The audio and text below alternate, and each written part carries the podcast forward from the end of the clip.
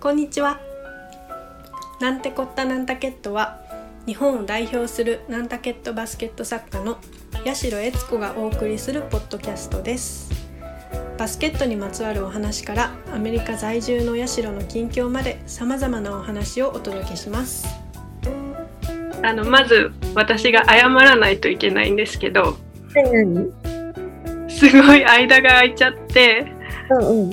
あのーまあ、少なからず毎回聞いてくださってる方がいらっしゃるのでうんうん。申し訳ないなと思ってます。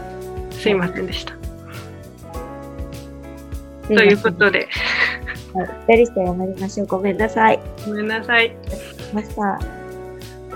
あのーあれ悦子さんってアメリカに戻ってもう1ヶ月は経ってない1ヶ月ぐらいいや、えっ、とね、26日に戻ったんで、まだ3週間。あこのぐらいじゃない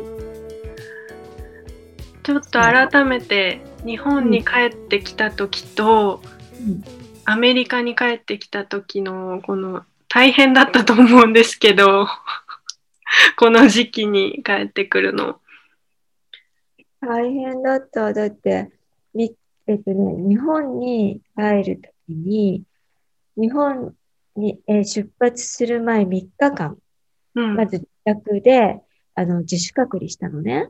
はいで、なぜかというと、それは別にリクワイアメントじゃないんだけれども、日本で、あの、すぐにホテルに入るのか、実家に帰るのかって考えたときに、もし私が、あの、出発前に3日間うんうん隔離をして、で、その前と後に PCR 検査を受けて、成田で PCR 検査を受けたら、絶対体はクリアだと思ったのね。うんうんで、飛行機は何せ、あの、全部の飛行機の中で、えっ、と、11人しか乗ってないっていうのも分かっていたし、へえ少ないもう少ないでしょすごで、あの、私が乗っていたセクションは2人だけだったのね。いへえ貸し切りみたい。貸し切り、本当だからそれが分かってたから、それで公共機関を使わずに自自宅またはホテルに行くとしたら、その3日間の自宅、え自主隔離うん出発前の。これ絶対聞いていて、うんそれさえあれば絶対に私はクリーンな体で実家に戻れると思ったのね。うんうんで、実家で隔離してた方が、うちの母とも一緒に過ごせるし、母とゆっくり過ごすっていうのは、こういうことでもないとできないなと思ったんで、それでホテルではなくて、実家に帰るために3日間で自自主隔離をして、その3日前に、あの、み、な、何その隔離する前に PCR を受けて、で、3日後に PCR を受けて、飛行機に乗って、で、成田で PCR を受けて、3回受けて、もうめちゃめちゃ潔白潔白じゃなくて何ていうんですか一番綺麗ですよね。なんか証明してくれてるよね、絶対ね。だからそれで自宅に帰って2週間、うんうん、 GPS をつけられて、で、 あ、電話にね、体にじゃなくて びっくりした。そう電話につけられて、毎日、えっ、と、厚生労働省から電話をいただき、へえうんどうですかって、体の具合悪くないですかって、優しいお言葉をいただき、へえ。それで2週間過ごして、で、仕事を、うんうん、ホテルに移って仕事をスタートしたという。じゃあそのえその2週間の自主隔離ってうんその実家とかお家に行ける人はいいですけどホテルになったら実費,、実費なんですかあれって、なので。じゃあそれができる人じゃないと今は移動できないんですね。そうよね。だから、成田からそれも公共の機関を使っちゃいけないから、ハイヤーは使っていいらしいのね。でもなんか呼んだら48時間前に予約しないと来てくれないみたいなの、なんかお金見て、もううん。そんなに 綺麗な綺麗っていうか一番陰性なのに 大変ですね。そう、だから、いや、街歩いてる誰より私綺麗なのになと思いつつ、でも2週間、なんかうんその1年前に帰国してた時、確かにアメリカ戻った時、ちょうどコロナがひどくなってて、 隔離してたじゃないですか、悦子さんって。うんでその時はなんか自分の家だし、なんかお庭とかもあるし、うん。そうなんか、そうでなもの。今回の実家の隔離って結構大変じゃなかったですか みんなね、あの、まあ、実家だから、で、ほら、うちの母に移しちゃいけないと思っても自分が綺麗だっていう確信があったんで、母とも、ね、食事を一緒にしてたりしたし、まあ、これがいい機会だなと思って家中の掃除をし たり、確かに掃除はできそう。うん、母もやっぱりもう年齢が年齢だから、ちょっと目がね、すごく綺麗好きな人だったのに、目があんまり見えてないからか、埃っぽかったりしてたから、えー意外、そうなの。だからもう、その埃を取るだけで結構2週間経っちゃった感じ。えーしかも結構なんか仕事しちゃい仕事しちゃいそうですよね。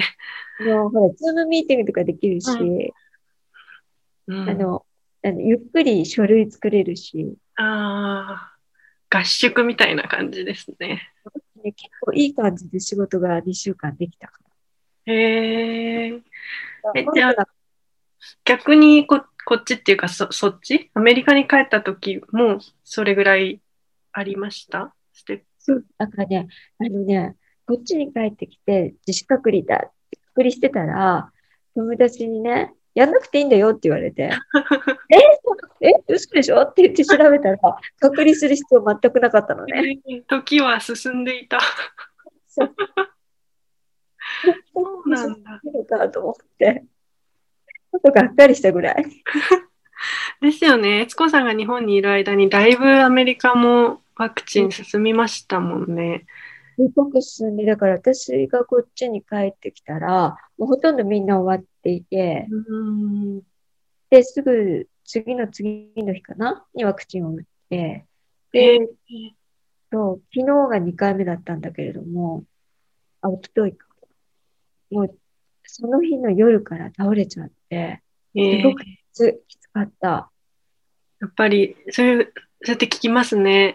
いろんな人から。そう、もう本当にね、あの、打った日の夜に寒気がして、いやだ。もうだから、朝子とミーティングをしていて、お金の話をしていたらと、突然気分が悪くなって、これお金の話だから気分が悪いのかなと思ってそれもちょっと、あの、後押ししちゃったかもしれない。もうダメだ、私ちょっと横になるわって言ってミーティングを終えたらもう、あの、シバリングっていうの寒気でう。ん。でもう今は大丈夫なんですかもう今はもう随分大丈夫になった。体はやっぱりね、鉛みたいに重たいんだけど、うん。昨日は本当に電話まで到達できないし、トイレも張っていく感じだったから、すごいひどい風邪の時みたいな。 もうもうね、9度ぐらいあるんじゃないかぐらいの、でも、うちにね、体温計がなかったの。なんでですか絶対あったのよ。あったんだけど、ケニーが使ってどっかにね、しまい込む の。で、探すね、パワーもなくて、もうそのまま、もうゴキブリのように死んでたのね。上向きながら。かわいそう。 そう。で、誰もね、飲み物もくれない、食べ物もくれないで、夜ケニーが帰ってきたらピザ1枚食べるとか言われ て、アメリカ人。あの時ピザかいって。珍しいけど。うん。だね。ちょっとあんまり食べる気しないなって言って今に至ります。あーでも良かったです。回復してて。うん。ね、でも2回もこんなに辛いんだってちょっと甘く見てた。 1回目は何ともないんですね。全く何にもなかったけど、でも明美さんは1回目が辛かった。えー、人によるんだ。うん。全く人によるみたい。なんか、日本も進ん、ちょ、とずつね、動き始めた感じですけど、うんみんな大丈夫だといいな。ね、み、皆さんやっぱり取ってほしいね、ワクチン。うん。でも、マスクも、法律的にはもういいんでしたっけそうなのよ。へえ、なんかいきなりですね。そうなのただ、マサチューセッツは一回オープンって言ったんだけれども、あの、一応外でも6フィート以内だと、マスクをしないといけないっていうふうにはうん。言った。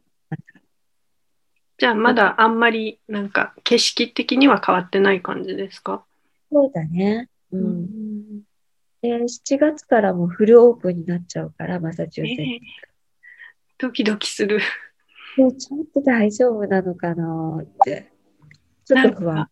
ジュライフォースとかすごそうですよね。うん。お祭りになっちゃいそう。うんでニューヨークなんかは今、あ日本の人とかも観光で、ちょっとワクチン打ちに来てる の。そんな観光あるんですかそう。で、今もう予約しなくて受けられるから、あー行けばすぐ受けられるから、だから日本のお客さんたちがツアーで来て、ショットを打って帰ってる。うわー、なんかニュースになってびっくりしちゃった。すごい。そんなこと考える人いるんですね。ねへえ、まあ、そうか。その方が早く受けられるし。え、うんうん。びっくり。びっくりでした、私も。へえ。えあの、び日っくり本、え、受けに来る。行こうかな、ボストンに。なんか、そんなに、え、みんなお金ありますね。 みんな、あ、すごいな。ねおうん、金も時間もあるんだ。そうよね。一応日本入ったら隔離が2週間あるものね。ちょっと、は今年一のびっくりぐらいびっくりしました、 今。本当に。へえ。それがアメリカのニュースになってるのがちょっとね、恥ずかしか った。日本、まさか日本人、うん。まあね、でも気持ちはわかるのよ。日本なかなか進んでないからね。悪いことしてるわけではないんですけどね。なんか、すごいなって感じ。こぞってっていうのがなんかニュースになってて、それがちょっと、ん日本人ツアーっていうのがちょっと嫌ですね。できてくれればまだね。面白い。でも、なんか考えてるな、いろいろ。ね 考えてるよね。うん経済回さなきゃいけないから、ありがたいことなんだろうな。ニューヨークも、もう結構戻ってるんですか街が、じゃあ。うん戻ってるらしい。うん。だいぶ行ってないですよね、悦子さんも。もう行ってない。もう丸一年行ってないかな。うん8月はもうフルオープンだから、行かなきゃいけないんだけど、私もニューヨーク仕事。仕事で。うわあなんか、アメリカの人って爆発的に楽しみそうですよね、こ のオープンになったら。すごそうだな。うんもうブルームフィールドのアンティークショーはあったんだよ。で、行ってきたの、私。え、去年はなかっなかった。もう完全にクローズで、やっちゃいけなかったからた。、はいもう集まり、あの、フェアみたいなのをうんが気になってたんだけど、もう、先々週あ、先週か。先週、ブルームフィールドのアンティークショーがオープンっていうから、へええーと思ってすごい。ちょっと行ってみようと思って行って、あの、あの規模感ですかうんうん、あれのね、50分の1ぐらい。ちっちゃ。でもまあ、やっそうかぱ。り4時間かかって全部回るのに。へえあ、そんなかかるんですね。うんそれで。も。うん逆に見ちゃいますしね、じっくでり。もそうなの。そのう通んり。うん人いっぱい来てました普通に来てたかな。普え通ーのあの、その規模感に対する人数は普通だった。うん、なるほど。じゃあ混んでる感じとかはなくだて、からうんいつもの感じ。あのうんへえ早いなぁうんまあ、日本はね、どうなるんだろうね。なんかまだまだ先が見えないですね。正直。ねうん。ワクチンは随分入ってるみたいだけどね。やっぱりロジスティックはうまくいってないみたいだね。うん、あとなんか今話題なのは予約システムがあの、う法人には難しいっていうのが結構ああるみたいですね。んね、こっちもね、あの、初めうん、その予約、やっぱり老人から始まるじゃないうんうん ?80 歳以上だったのかな ?70 歳以上、80歳以上か。80歳以上から始まったんだけど、やっぱりオンライン中心にして、で、そんなの無理だって言って炎上して、うんで、電話になったのね。うんだからそういうのを日本も見てれば、うんのになって、あちょっとやってるよな。そうですよね。うん。まあ、本当にオンラインにしたい気持ちはわかるんですけど、無理ですよね、やっぱり。り。 80歳以上にオンラインはね、えそうだよ。一緒に住んでたらいいんですけどね、自誰分と。かがいたらね、別だけど。でもそれを全く何ヶ月か前にアメリカでやってるんだから、 なんでなんですかね、なんか文句文句が始まりそうになっちゃった。初めてロジスティック考えてやればいいのになんで同じこと繰り返すんだろうな。 学習能力なし。日本人は真似がうまいから。そこまで真似しなくていいのにね。本当に早く、本当終わってると思ってました、今年には。ねこんなに長くなる。まあ大変な、ね、全員が打たなきゃいけないから大変なのは大変なんだけどね。うん。うん、アメリカはさ、あの、普通の CBS、CBS ってあの、はい。はい。ファーマシーがオープンしてるから、うん打。ってくれるから、薬局で打てるんですかそそっか、普通の、なんかフルーの、あの、う。そう、あれフルショット。いけるんですよね。うん、うん、うん。そっか、そだっかからそこら辺が通常のライフの中で、うん。行って受けられるから、そこら辺はみんな楽だろうなっていうの。そうですよね。あ、でもなんかアメリカにいる知り合いの、こう、ポストとかを見てると、すごく手際がいいと、そのうん、ワクチンの会場にいる係の人たちが、うんなんでいつもこれができないんだみたいなのが、うん本当になんかいろんな人がいてて、本当に今回のこのオペレーションが綺麗だみたいなことを言ってるんですけど、美しいオペレーションだよ。だから会場に着くじゃないはいで、じじゃあ10時40分に来てくださいって言うと、うんみんな早めに行ったりするじゃないうんで、早めに来ないでくださいって書いてあるから、私は本当にぴったりに行ったのね。はい誰もいないの。うんで入り口に並んでもいないし、なんだろうと思って入っていくと、本当に人がいなくって、で、受付がね、窓口が5個ぐらいあるんだけど、うん私ともう一人ぐらいしか受付してなくって、受付もドライバーズライセンス見る見せるだけへえ、じゃあ向こう行ってって言って、向こうそっちに行くと、もうショットするブースが10個ぐらいあって、で、みんな、こっちおいで、こっちおいでってみんなが誘ってくれる。 何そのレジみたいな。どうしようと思って。ここであっちにいたらこっちの人に悪いかなとか思いながら。 わかる、それ。 へえ、と、えっと、問診って簡単な問診ね。あの、最近熱があったとか、最近他のワクチン打ったとか、4つぐらいの問診があって、ノーノーノーって言うと、OK って言って、それで、お、バシャって。で、それもね、打ったのがわからないぐらい、本当にわからないぐらい痛くないの。へえ、意外。うん。ね本当にって確認しなきゃいけないぐらい。へえそうなんですね。そう。で、針見せてって言って、針見せてもらったら、本当に細くて、これじゃわかんないよねって。すごい。そうだねって言って。へえでそのぐらい軽軽い感じで。で、で、じゃあ、あの、終わった人はそこの椅子で15分待って、で、何にもなかったら帰っていいからねって言って。ちゃんと15分いてよ。すごいスムーズ。すっごいスムーズ。だから全部で30分かからない20分ぐらい。15分待つのを入れて。ないつものあの大変なアメリカでのやり取りみたいなのは何なんですかね じゃあ本当にすごいですねそれ。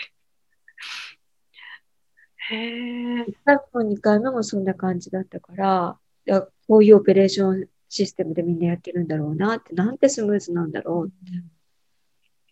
すごいやればできる。やればできるとうん思う。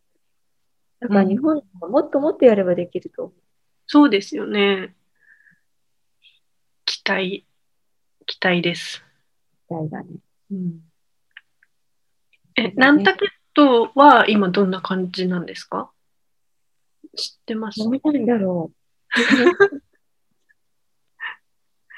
なんかこの前って言ってももう1週間以上前なんですけど、ちょっとナップと電話したんですけどうんうん、バスケットのことで。う。うん、うん、その時はなんか、まあちょっとだけレストランとかも始まってるよとは言ってたんですけど、うん、うん。全然私、こっち帰ってきてから誰とも連絡、アランにも連絡してないんだよね。うーん、そううん。なんですね。でも、アラン、もんう、元気なんですかね。もう元気は元気だと思う。何にも言ってこないからっていうのがあれだけど。なんか、イメージ、常に隔離みたいなイメージなんですけど。もうあのもうね、今回のことで完全に隔離してたから、自分たちで。うんもうグローサリーって、あの、スーパーマーケットにも行ってなかったから。えー、うん、デリバリーですか全部。そうそう。だから、あの、私が行ったのが初めてだって言ってたかな、他の人が。へー、そのぐらいこもってるんですね、じゃあ。思ってた、思ってた。何してるんだろう。だからほら、モールド作ってた。そっかそっか。私たちの。私たちのための。 進んだ、進んだ、仕事が。なるほど。じゃあ、そういそういうタイプの人にとっては、すごく、なんか、そうそうそうサクサク進んだ期間だったかもしれないですね。帰ってほら、他にバーザーされないから、うん、いろんなことができたんじゃないかな。確かに。もう6月ですからね、半年今年も終わってしまいますけど。そうなの、そう。それで、ナンタケットバスケットミュージアムが移転することになって、うん、その話この前したっけいちょこっとあの日本にの最後の方の時に、あのウェーリングミュージアムの方に行くんでしたっけそうなの。だから、えっ、と、今まであったミュージアムがクローズして、で、最終的にはウェーリングミュージアムに、あの、ウィングを作ってもらうことになっていうて、んうんうんこのウィングが、あの、バスケットミュージアムっていうセクションになるんだけども、それができるまでは、メインストリートをずーっと上がっていって、あの、スターバックファミリーが、のお家が、覚えてるそこのメインストリートずーっと上がって、はもう、ちょっとここでおしまいかなと思うようなところを左側にちょっとシフトして、もっと上がっていくのね。はい。そうすると右側にスターバックファミリーのお家が3軒、同じようなお家が並んでいて、その向かい側はい。のお家を、えーお家がね、な、何ファミリーでちょっと今出てこないんだけれども、それもヒストリカルにリザーブされているお家で、そこを2、3年バスケットミュージアムとして使うことになる。へえ、そうなんです。じゃあもう今その移行、い移転、引っ越し作業中なの。これはもう、もうそろそろ、いつだあ、昨日かなんかオープンするんじゃないかな。18日とか言ってたから。そうか、もうオープンの時期なのか。そうそうそう。そう。だから、18日ぐらいに、あの、プリオープンで多分、で、メモリアルデー、31日がメモリアルデーなんだけど、31日のメモリアルデーに、あの、フルオープンするのか、どうするのかっていう話をしてたところまでだね、私が知っているのは。なんかでもその別のなんとかファミリーのところに行くとかっていうのもなんか小さい狭だからつながってるからできることっていう感じがしますね。そうだと思う。やっぱりね、うん。やっぱり濃い、濃いからね。うん。こ恋ならではの。えーどんな風になるんだろ。うん。ねえだからちょっと楽しみじゃないううん。今年はほら、あの、うちの生徒さんやインストラクターの助っ人も入れてもらえることになったんで、ねうんそれもすごく楽しみ。一年後、なんか年ごとのテーマで飾るっていうコンセプトなんですよね、今年の美術館は。うん。で、2016年をうちが、うあん。の、でもって、うんで、なぜかっていうと、2016年に、あの、日本とアメリカのうんエキシビションをやったじゃないはい。それがテーマっていうか。うん。2016年は私も個人的に初めてナンタケットに行った年なので、よく覚えて ます。そうなのか。はい。あの年でした。うーん。そうか先生たちもボストンにいらっしゃって、ナンタケット行ってましたもんね。ね、たくさん、ね、すごい、結構な人数だったよね、あの時うね。ん。本当になんか、いきなり、わ私がグリーンミストで働き始めた年がその年だったので、なんかすい。ごい、すごいことやってるな、ここ、みたいな、なんかちょっとおろおろして見てたぐらいですけど、うん結構覚えてます。もうあそこで日本と、日本のバスケットのエキシビションができるっていうのは、私としては集大成っっていう気がししてた。うんうんうんえでも集大成を終えて次もあるんですかなんかなんだけどミュージアムと。うん、あの、まあ、ミュージアム、なんていうのかな。やっぱり、うん、グラスシーリングっていうのかな。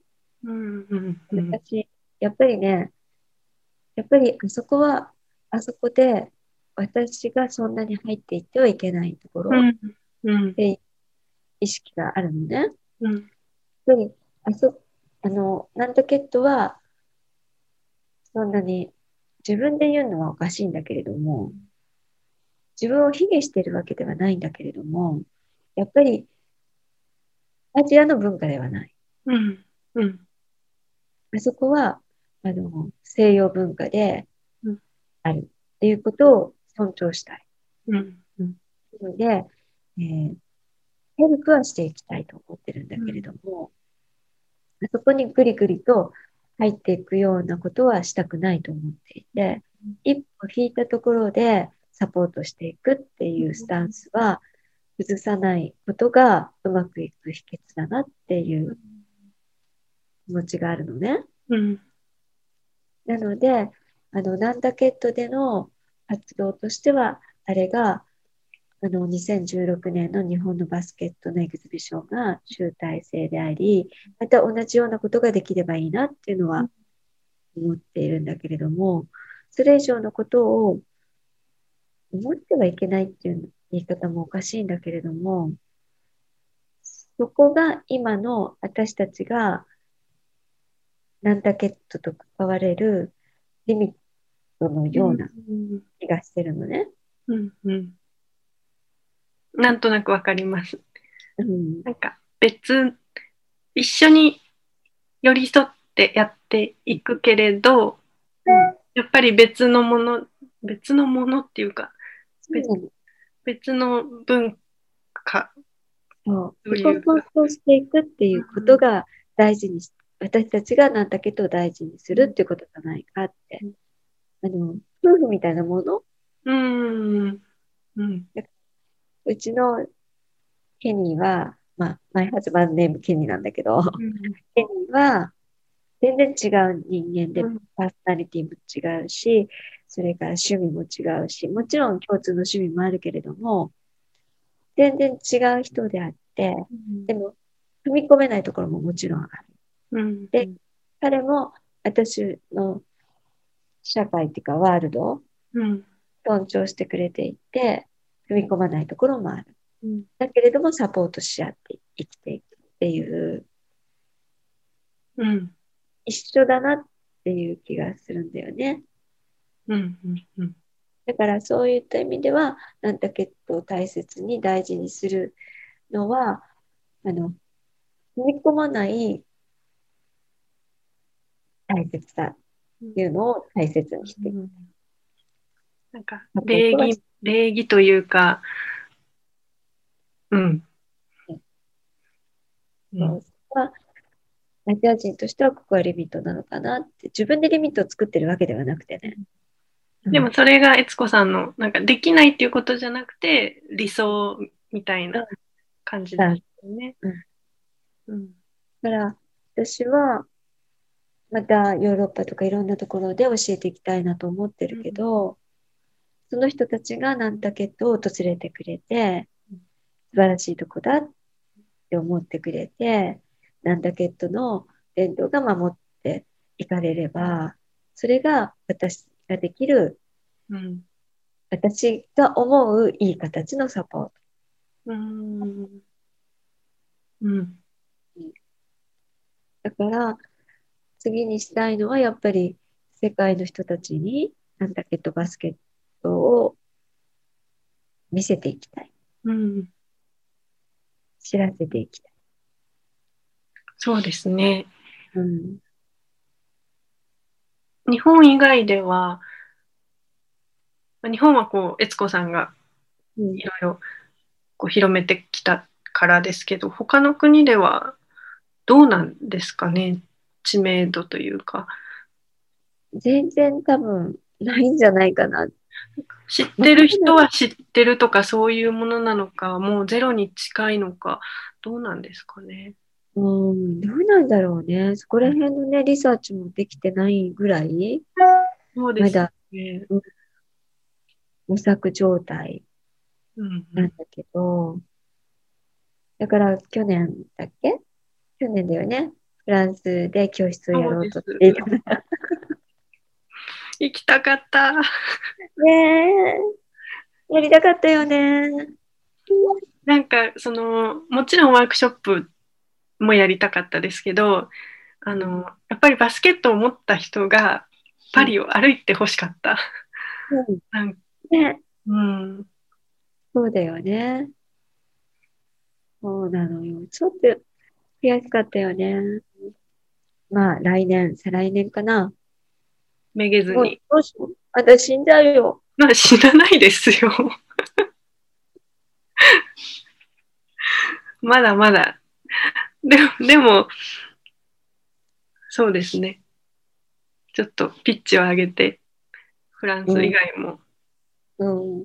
やっていきたいよね。うんなんか、なんかすごい偉そうな言い方になっちゃうけど、こう、機会を与えたいというか、その、別にはまらなくてもいいし、なその好きにならなくてもいいけど、知って楽しいとか、知って美しいって感じる機会をこう増やしたいじゃないですか。このいろんな世界中で。うんだか、ら、きっかけを作りたいですよね。より多くの人に。そうなの。だから、あの、アメリカンフェアとかないのかなって世界で。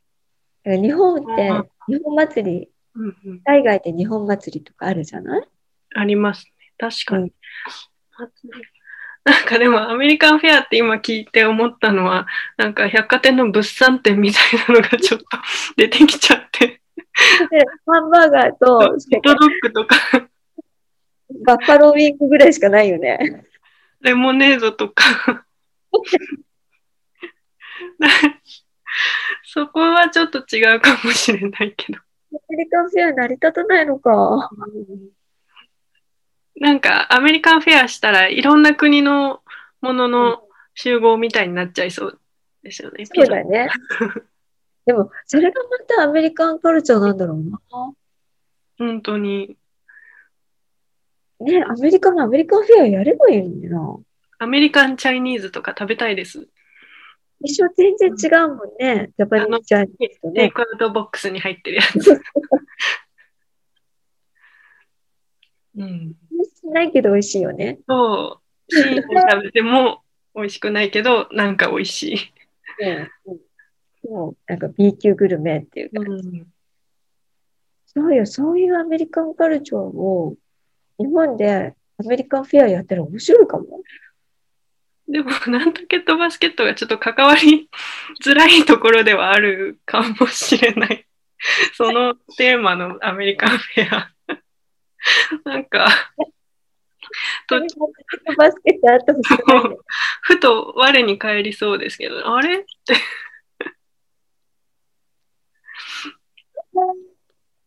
疲れそうだ。なんかアメリカのカルチャーって本当に難しいね。みんながアメリカに行っちゃうから、なんか、アメリカからこう出る感じがないんですかね。うん、出せるようなものが少ないよね。うん。本当に、何、クラウドで出せるものって、あの、インディアンバスケットとか、インディアンの、ね、いろいろな工芸品はあるけど、あと、なんとケットバスケットぐらい歴史がやっぱり浅いっていうとこですか。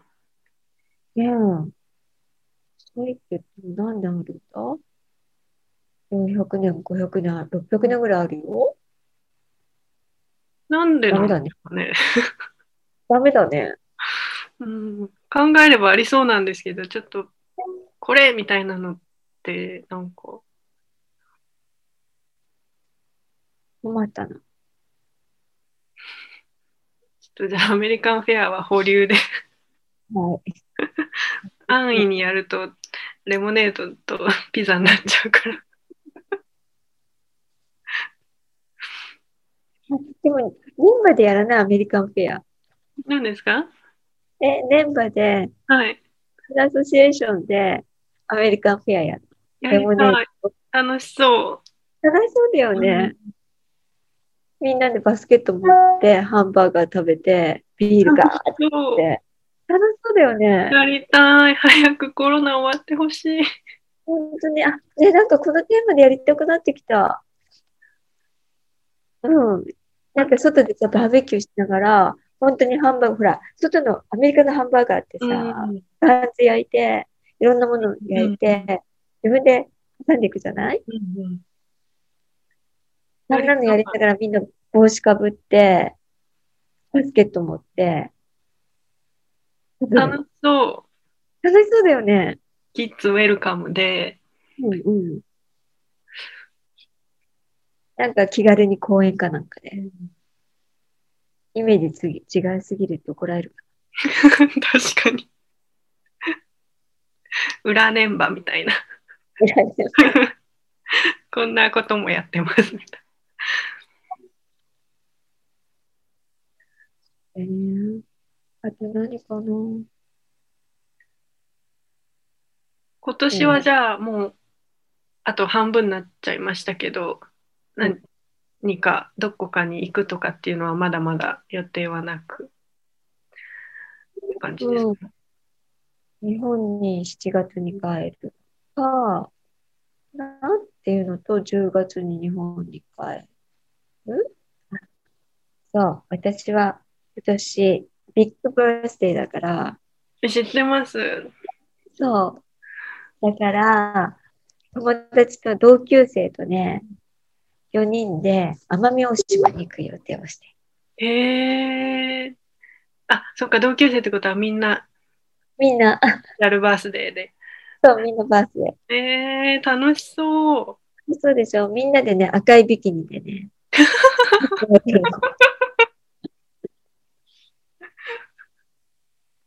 ビキニ。 めっちゃ楽しいじゃないですか。でしょで、それを、あの、カレンダーにして売ろうとか言って。でもみんな見つけないから、袋閉じにしようとか。かしい。なんか、ミュージックビデオみたいなの作ったらいいんじゃないですか。動画も撮影して。いいですよ。楽しそう。じゃあ、カメラマン同行ですね。うんカレンダー買ってくれる買います、買います。うち用と実家用と2部買います。 ?OK。それ以上はちょっと配れない。一応袋閉じにしとくから全部。うちのオンラインショップでも売ります かおどかれなそう。楽しそう。それは、そういうのって悦子さんが考えるんですかえいつも、そのなんか、結構友達との企画が楽しそうなんですけど、いつも。なんかそういう言い出しっぺみたいな人がいるのか、うんあの、まあ、旅行行こうっていうのは大体みんなで、なんとなくそうしようかってなるんだけど、やっぱり、あの、サビを聞かせなきゃいけないじゃうない。んうんうん。サビの部分は割とやるかな。何の話してるか。なんかテーマがないとさ、間が抜けるっていうかさ、そうですよね。うん。なんかもう、話すこともなんかなくなるし、みたいな。長く知ってると。やっぱり、せっかく何かやるんだったら楽しんで、うん膨らませて、誰かのためになった方が。うん。お本当じゃあに。カレンダーは誰のためになるのかっていう話なんだけど。でも、あの、真面目に、真面目な、あの、イベント作りみたいな本読んでても、こう、人が集まるときに楽しめる鉄則みたいなので、うん絶対にルールを決めろって言って、ルールがあった方が楽しいって言って、例えばその全員白い服を着てきなさいとか、うん絶対それが楽しめるよっていうのを今赤いビキニで思い出しました。そうなの。あの、必ずね、誰かが文句言うのよ。絶対文句は出るの。でもそねれもねそう、文句言いながら楽しんでるからいいの。本当に嫌だったらやらないですからね。そううん。じゃあ出版出版楽しみにししてます。楽しみにしてね、高いよ。で、これをね、どこに寄付しようかってね、今悩んでるところなの。どこだろうどこが喜ぶんだろう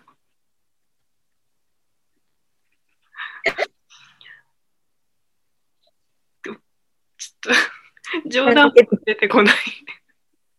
バスケットミュージアム、嫌だ。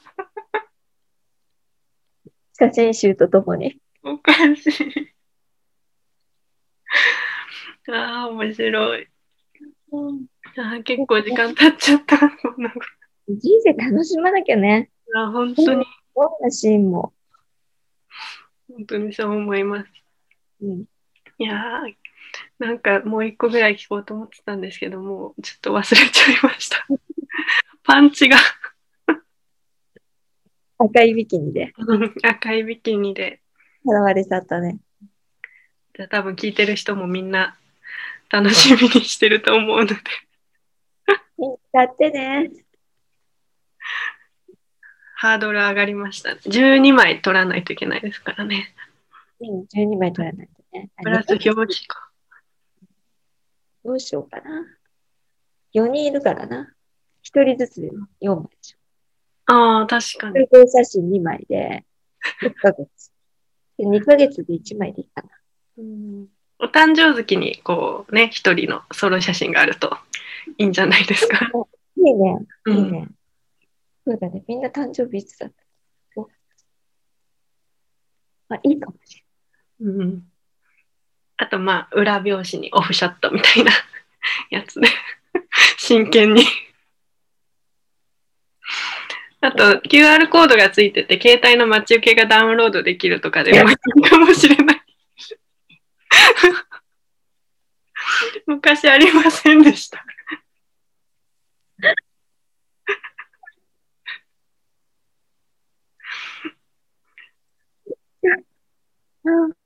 でも絶対見たくない人の方が多いと思うよ。あ、見るんじゃなかった。だから仕事ってね、楽しいから。やってる本人たちが一番楽しんでるからいい。そうです。誰かにやらせるわけじゃないですから。無理やりやらせるわ けじゃない。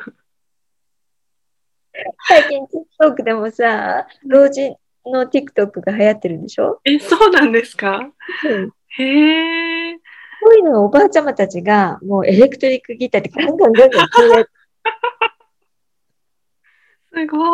みんなブリ元ーズが歌っちゃう の。気かっこいい。なんか TikTok だけは本当に若者のものだと思ってたんですけど、私もやったことないんですけど、違うんですね。面白いよ。私もなんかねね、車で誰かを待ってる時なんか必ず TikTok 見ちゃうんだけど、あの早く動いたりするやつとか、踊ったりするやつですよね。そうそうだから短いじゃない TikTok って、うんうんうんされてるから。だからね、パッパパッパいろんなものが見れてね、面白い。へおばあえちゃん、おばあちゃんのね、ブルースはすっごい楽しいよ。それだけ見たいな。それのために登録。おばあちゃんがやっちゃうんだよ。すごい。え、うなんでそれやろうと思ったんだろう。でしょなんか私ね、ああ、ちょっと負けてらんないなと思った。なんか明るいですね、ちょっわとか。るうん。うん、このパワー私持たなきゃいけないと思う。うん反省したの。じゃあ、悦子さんも TikTok でも僕でビキニをそう。あおかしい。友達がね、あの、ボストンの友達なんだけれども、あの、ちょっと有名人の友達も、あの、踊ってるのね。踊りをね、結構ね、あの上げてるの、TikTok とか。へえそうのよ、ちょっと年上のおばちゃまなんだけど、素敵なの、やっぱり。真剣にやってるから。へえいやーか、そういう楽しそうな大人が多いっていうのはいいですね。そう、やっぱりね、若い人たちが年取ってからも楽しいんだよって分からせてあげないとね。うん。なんかそこはネットの良さですよね。あの、目の前でいる人は、やっぱ電車とかだとみんな仕事行く時とかだから、こうなんか疲れてる人にしか会わないけど、アプリとか見てるとみんな元気だから、うん。よかったって思う。うん。そう、私も最近、じいさんたちとの付き合いが、はい。うん、やっぱりみんなじいさんじゃないじいさん。おじいさんたちね。うんよ日本に帰るとヨットの先輩とかに会うじゃない、そうすると、私の先輩だから、うん。本当にじいさん。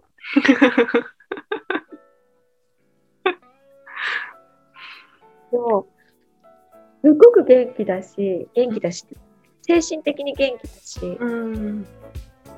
楽しんでるし、あ、日本もこういう時代になってきたんだなって。うん。なんか長生きしたいって思える、うん。そういうのを見ると。うん。うん。そう、なんか、あ、早く引退して遊びたいなと思えるし、まだダメです。うん、私は引退ないんだろうな。 生涯現役で。うん。私がきっと引退したら、ボケちゃうんだろうなと思うから、引退は考えてないけど、もう少し楽だといいなってそ思うですよね。TikTok やる時間もあると いいですよね、悦子さんにも。じゃあそれは私たちの目標で、悦 子さんがビキニで TikTok ができる日を目指して頑張ります。